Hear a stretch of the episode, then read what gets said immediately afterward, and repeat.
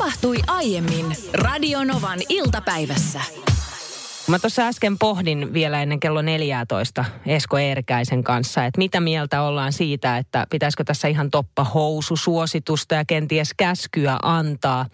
Niin Niiskuhan laittoi tänne Radionovan studion numeroon 17275 tekstarin. Niisku kirjoittaa näin, että Heips Niina, kukkuu, rakas kaimani. Mainitsit tuossa ennen lähetyksen alkua toppahousut. Kyllä, ne voi jo laittaa hyvin nytkin. Tällä hetkellä suurin koronan kaltaisten oireiden auhe, aiheuttaja on alipukeutuminen. Sitä ei voi moni ymmärtää, että Helsingin plus kolme astetta vastaa Lapin miinus kymmentä pakkasta. Itse olen kulkenut toppiksissa jo reilun viikon päivät ja suosittelen ihan ehdottomasti. Toi on ihan totta toi niiskun, niiskun pointtia siinä, missä mä tiedän, että pohjoisen ihmiset meillekin naureskelee, että kuinka täällä jo stressataan toppahousuista, niin Niisku toi tämän asian esille, mikä mekin ollaan monta kertaa tuotu, että meillä tosiaan se plus kolmesta, mä väittäisin, että se on jopa miinus 20 oh, Lapissa. On, on, on. on, on. Että ei, olisiko nyt aika virallinen koko maan kattava toppahousu käsky? Mitä oot mieltä? Tätä mä pohdin kovasti, koska viime viikollahan alueellisia suosituksia Faktasään hallitus antoi. Joten... Olisiko toppahousu pandemia, olisiko epidemia muuttunut pandemiaksi toppahousujen osalta? Kyllä se näin menee. Nimittäin viime torstain alueelliset toppahoususuositukset astuivat siis voimaan. Alueelliset toppahoususuositukset olivat silloin Uudellamaalla, Itä-Suomessa ja Pohjois-Lapissa. Mutta nyt Äkillisen lumen ja kylmyyden kiihtymisen vuoksi faktasäähallitus tiukentaa näitä suosituksia koskemaan koko maata. Hallitus haluaakin muistuttaa, että vaikka kyseessä on suositus, odotamme ja oletamme jokaisen kansalaisen omaa järjen käyttöä tässä erityislaatuisessa tilanteessa. Eikö näin mene? Kyllä se menee näin. Mä halusin sen verran ottaa kantaa vielä ennen Eerinin yhtenä sunnuntaina kappaletta, että viime viikolla, kun puhuttiin tästä samaisesta aiheesta, niin tuli kuuntelijoilta viestiä, että minun pitäisi olla oppositiossa tässä asiassa. Mutta jengi ei tunnu tajuamaan siitä, että mä oon täysin samassa veneessä sun kanssa, mitä faktasäähän tulee. Eli minä olen näiden sun ohjeistusten takana.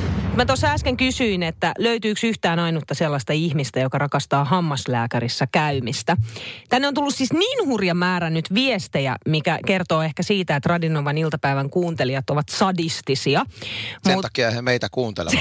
niin se voi olla. Tämä on, osa sitä kaikkea kaameeta nautintoa. Mutta mä otan nopeasti Ville viestin. Ville kirjoittaa, että sanotaanko, että en rakasta, en nauti, mutta aina kun esimerkiksi jotain juuri juurihoitoa tehdään, niin meinaan penkkiin nukahtaa.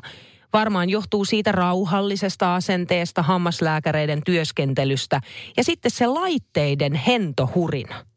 Hetkonen, puututaan hetkeksi tuohon laitteiden hentoon, hurinaan. Mä en tiedä Niina susta, mutta mun mielestä se niin kun hammaslääkärilaitteiden hurina ei suinkaan ole hentoa. Ei. Se on ehkä pikemminkin, jos pitäisi jollekin kuvailla, niin se on samanlainen kuin sun pää lähestyisi sirkkelin terää. Ei kun nimenomaan. Joo, joo. Ja pelkästään jo siis ei, ei se, että poraa tai ju, juurihoitaa tai, tai muuta vastaavaa, jo pelkästään se imu tai muu, se semmoinen, mikä se on se laite, se joka imee. Se joka imee. niin se siinäkin tuntuu... tulee hirveä ääni. On, koska se, se taas tuntuu, että kun se tungetaan se imuri suuhun, niin jotenkin tuntuisi vertauskuvallisesti siltä, että joku pitäisi kaulasta kiinni ja pakottaa sun päätä imurin sisään. niin. Mutta nämä on nimenomaan, että et, mä en tiedä, mulla itsellä varmaan ehkä niinku hammaslääkäripelko johtuu osittain siitä, että mun äiti on hammaslääkäri ja mä oon koko pienen ikäni viettänyt hammaslääkärin aulassa ja jotenkin se kaikki haju ja muu on pinttynyt mulle niin vahvasti, että sitten tulee ikäviä muistoja. Mulla on siis tällä hetkellä sellainen tilanne omassa suussa, että jännitän ihan, että onko hammasta enää ollenkaan tuolla takana, kun Radionovan iltapäivän lähetys loppuu. Siis mulla murenee mun takana oleva ylhäällä oikealla toka hammas hammaslääkärikielillä. Täh- tähänkin olisi varmaan joku koodi, että mikä se hammas on, mutta on parasta, mihin mä pystyn. Mutta tässä on siis tarina taustalla, että alle kaksikymppisenä tuli reikä siihen hampaaseen. Mä pelkään niin paljon hammaslääkäreitä, että mä söin pari vuotta särkylääkettä. Kunnes tilanne oli se, että se käytännössä räjähti mun suussa ja mä jouduin juuri hoitamaan sen. Ja mä juuri hoiden sen eräällä yksityisellä, joka juuri hoi, hoiti sen väärin niin, että vuosia siitä se räjähtää uudestaan se hammas ja se tuntuu siltä, kun sun pään sisällä poksahtaisi jotain. Ja mä joudun uudestaan juurihoitoon sillä seurauksella... Eikö sä, het, hetkonen, eikö sä käynyt siellä juuri? Monta kertaa. ja sillä seurauksella, että siitä hampaasta on enää jäljellä sellainen puolikuun sirppi. Ja siihen tehtiin sitten sellainen massa ikään kuin. Ja sitä on sitten kolmen vuoden välein suurin piirtein pitänyt vaihtaa sitä massaa siihen, eli uutta hammasta. Ja nyt ollaan siinä tilanteessa, että mä en ole ehkä semmoiseen neljään vuoteen käynyt lainkaan missään. Ja nyt tuossa, muistatko Anssi, pari kuukautta sitten mä sanoin sulle, että nyt mä varaan itselleni hammaslääkärin. Mä soitin kunnalliselle hammashoitolaan, josta puolestaan on se takassoittopalvelu.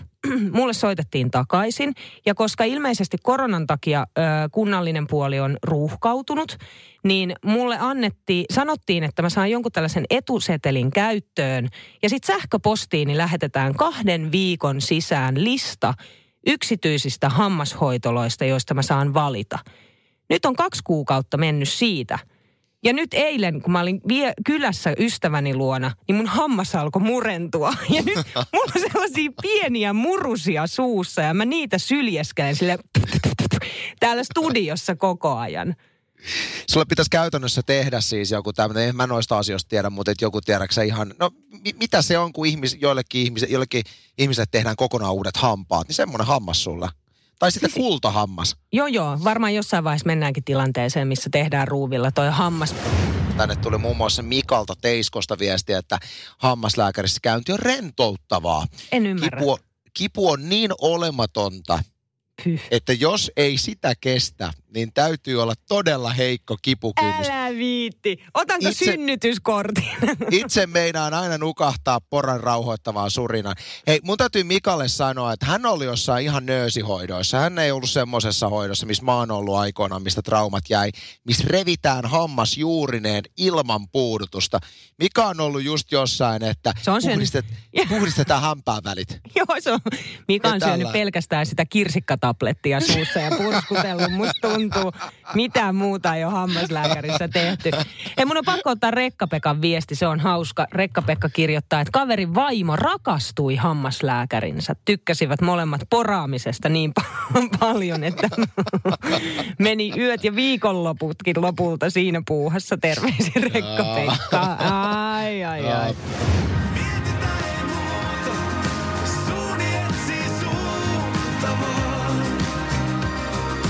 Radio Novassa soi Lauri Tähkä.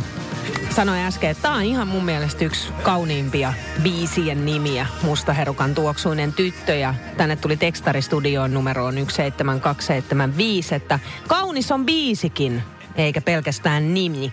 Saisinpa olla joskus jonkun mustaherukan tuoksuinen tyttö. Aloin vaan miettimään, että jos Lauri Tähkä Niina susta tekisi kappaleen, että jonkun tuoksuinen tyttö, niin minkä tuoksuinen, tyt, äh, tu, minkä tuoksuinen tyttö sä olisit Lauri Tähkän biisissä? Mä haluaisin ehdottomasti olla laventelin tuoksuinen ty- tyttö. Ihan johtuen jo siitä, että mä rakastan ensinnäkin laventelin väriä, mutta myös sitä tuoksua. Jos on tällaisia, tiedätkö, niin kuin eteerisiä öljyjä tai muuta, jota voi ostaa, niin se on aina ihan ehdottomasti laventeli.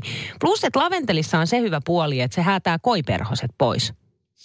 Jos mä tekisin susta biisin, niin saisit ehdottomasti pyykkietikan tuoksuinen tyttö. toi, toi on niin totta. Koska Mä oot, rakastan oot, pyykkietikkaa, mutta sitäkin hei saa laventelin tuoksusena. Mä, mä tiedän, mutta sä oot Suomen ykköspyykkietikan markkinointihenkilö. Sä oot puhunut siitä paljon. Mä olisin ehdottomasti äh, Pekonin tuoksuinen poika, joskin mun on hirveän vaikea nähdä, että kukaan ikinä tekisi herkkää rakkauskappaletta, jonka pääkohteena olisi Pekonin tuoksuinen poika. Mutta ehkä täytyy itse pyöräyttää semmoinen biisi. Hirveä määrä tullut Oh. viestejä meidän kuuntelijoilta, aivan ihania viestejä. Ö, Täällä tuli muun muassa WhatsAppin kautta plus 358 tuhatta kirjoitetaan näin, että olen kuulemma äidin tuoksuinen tyttö. Ja sitten kolme sydäntä. Kysyin, että miltä äiti tuoksuu, niin vastaus oli, että hyvälle. Semmoiselle äidille. Olipa ihana viesti, mä mietin vaan, että niin, että äidit eri iässä, ikään kuin eri-ikäisten laps, lasten seurassa tuoksuu ihan eri tavalla. Että esimerkiksi silloin, kun äiti imettää, niin siinä on se niin kuin, se on ihan erilainen tuoksu, kun sitten esimerkiksi sä olisit teini-ikäisen lapsen äiti. Joo, mun on hirveän vaikea saada jotenkin kiinni siitä, että miltä äiti tuoksuu.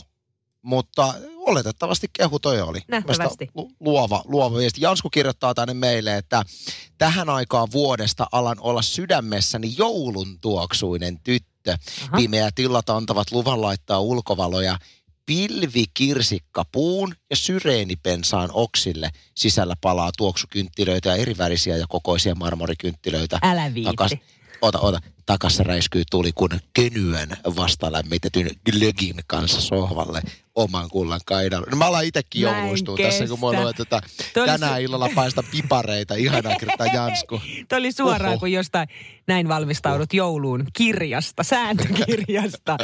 Sitten sit tuli tällainen viesti, että vaniljan tuoksuinen tyttö 41V. Jo yläasteella kynäpenaalissa piti olla aina vanilja Wunderbaumin pala. Ja siitä minut muistetaan.